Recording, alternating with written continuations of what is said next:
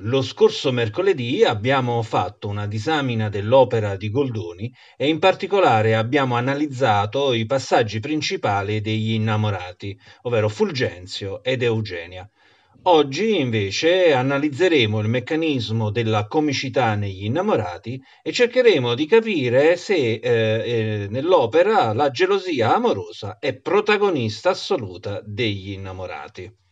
L'opera è caratterizzata da due livelli. Un livello che rappresenta nella fattispecie un dramma borghese dove si avvicendano i personaggi degli innamorati alla continua ricerca della soluzione alle loro pene d'amore. Vi è poi un livello comico che nella sua struttura fa senza dubbio riferimento alla commedia dell'arte. Il Goldoni probabilmente ha una necessità primaria, far divertire il pubblico che viene a teatro. Fabrizio, zio di Eugenia e di Flamminia e padrone di casa, rappresenta una maschera comica, superficiale, grottesco, vive una propria realtà fatta di illusioni, esagerato nel comportamento nei confronti del conte suo ospite, sprovveduto nel gestire le ormai dilapidate ricchezze di casa, a tal punto che deve fare impegnare dal suo servo Succianespole le posate per provvedere all'acquisto delle libagioni necessarie per onorare gli inviti che si ostina ad estendere ad amici e sconosciuti ospiti, nella speranza che ciò possa portare lustro alla sua casa. Egli ci dice io ho da avere delle fortunacce i gran soggettoni che ho tratto, i principi, i cavalieri che io servo, mi faran cavalcare con le staffe d'oro, semino per raccogliere, e il grano della mia testa mi ha da rendere il cento per uno, che si impegni e che si spenda, e poi in carrozza, in carrozza. Scena settima, primo atto.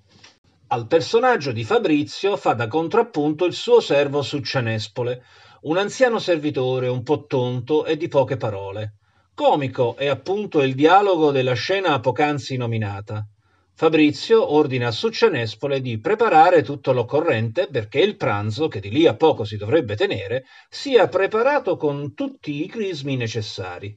Le richieste del padrone si alternano con Ignor no e Ignor sì, del servitore in una sequenza dal ritmo serrato che ha indubbio effetto comico su chi legge e molto probabilmente su chi assiste alla messa in scena dell'opera goldoniana. Comica è la reazione di Fabrizio quasi in finale della scena. Fabrizio. Che tu sia maledetto, ignor sì, che tu sia bastonato.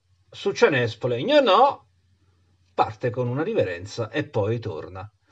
Questo passaggio è proprio della commedia dell'arte. Il padrone minaccia il servitore con delle presunte bastonate. Quest'ultimo, impaurito, sparisce, ma non senza aver fatto una riverenza al suo padrone, una riverenza dal sapore indubbiamente comico. Sempre nella stessa scena, nelle battute finali, è da ricercare un ulteriore elemento comico.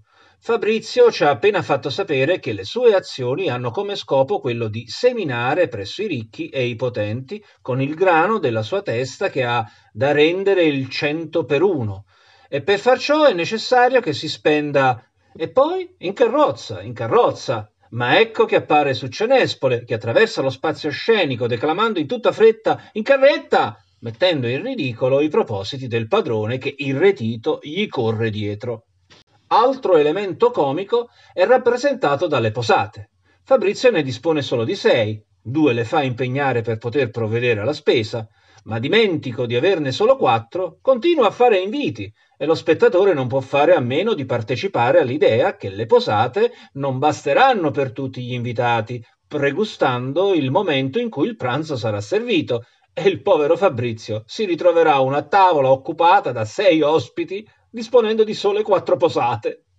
Ritengo che in quest'opera del Goldoni non vi sia rappresentato solo ed esclusivamente il sentimento della gelosia amorosa. Siamo in presenza di una famiglia probabilmente nobile decaduta, rappresentata da Fabrizio, padrone di casa, e dalle due nipoti Eugenia e Flaminia.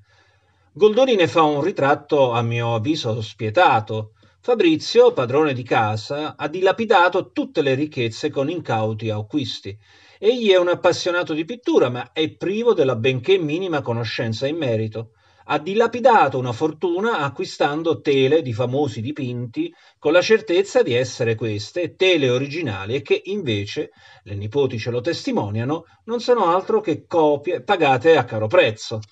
Lo stesso Fabrizio, incautamente, per perseguire un suo scopo sociale, invita amici e sconosciuti a pranzo, pur non disponendo né di che mangiare né degli strumenti necessari per poter cucinare e mangiare.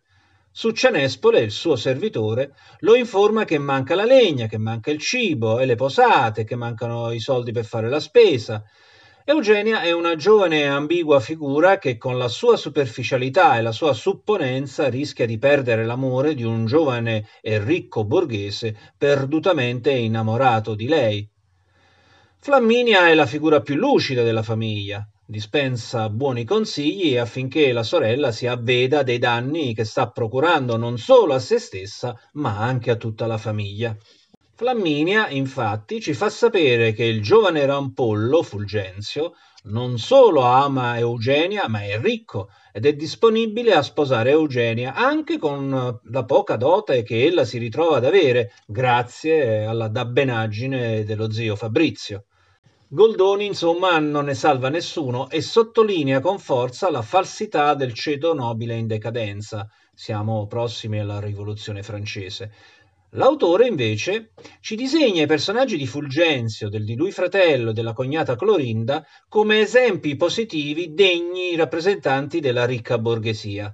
Fulgenzio è un giovane, sì, impulsivo, data l'età, ma senza dubbio un personaggio ricco di pazienza e di amore.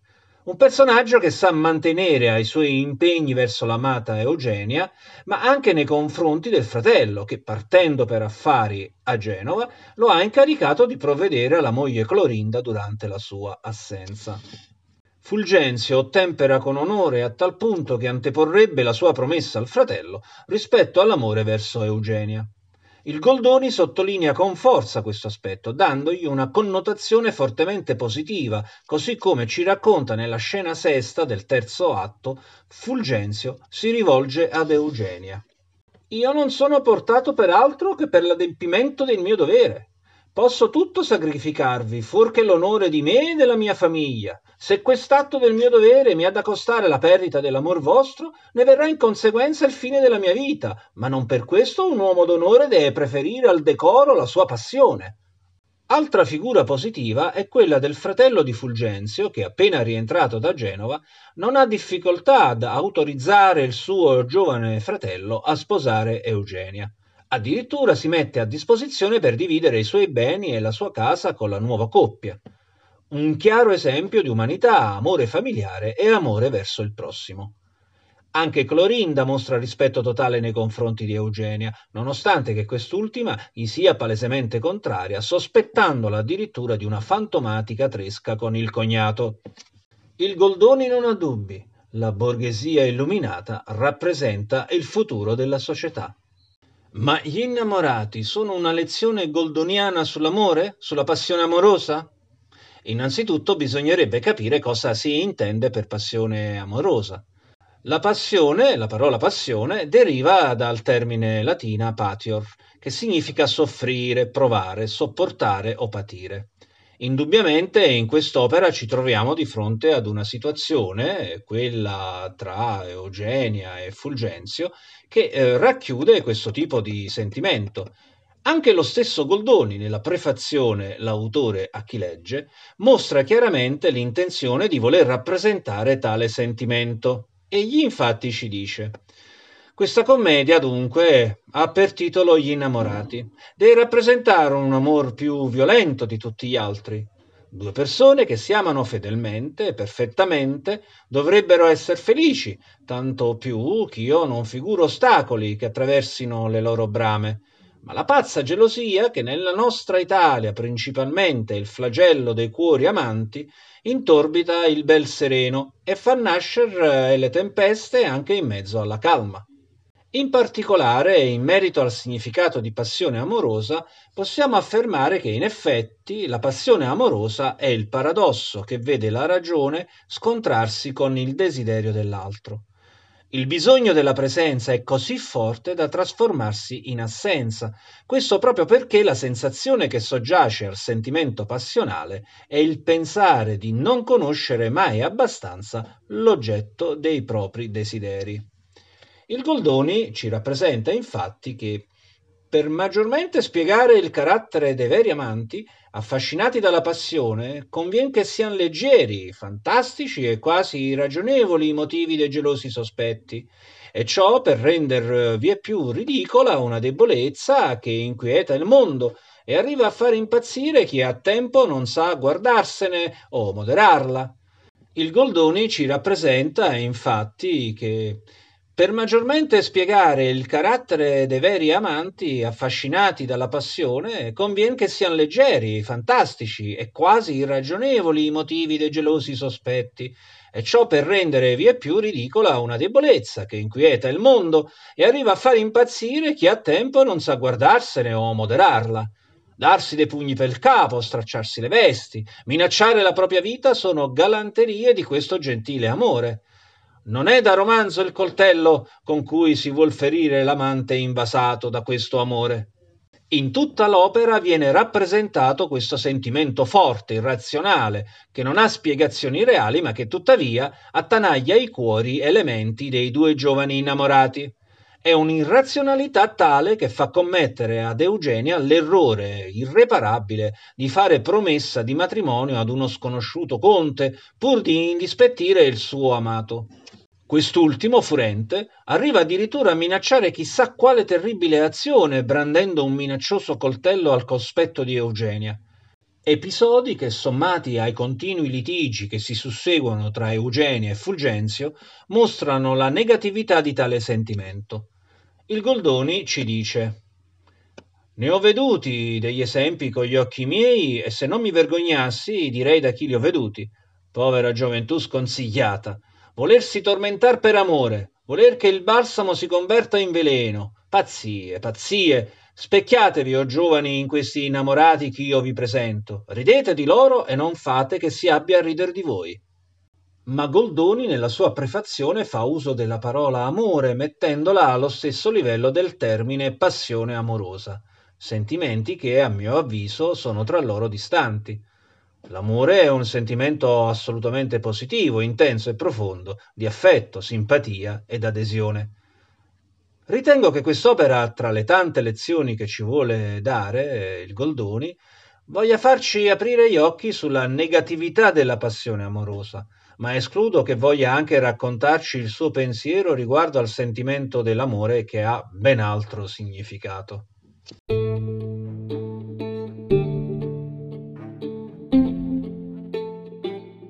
Care amiche e cari amici di Arte Amando, grazie per aver scelto le nostre frequenze. Vi ricordo che potete lasciare un messaggio vocale se siete in ascolto su anchor.fm oppure potete scrivere una mail all'indirizzo arteamando.emozioni chiocciolagmail.com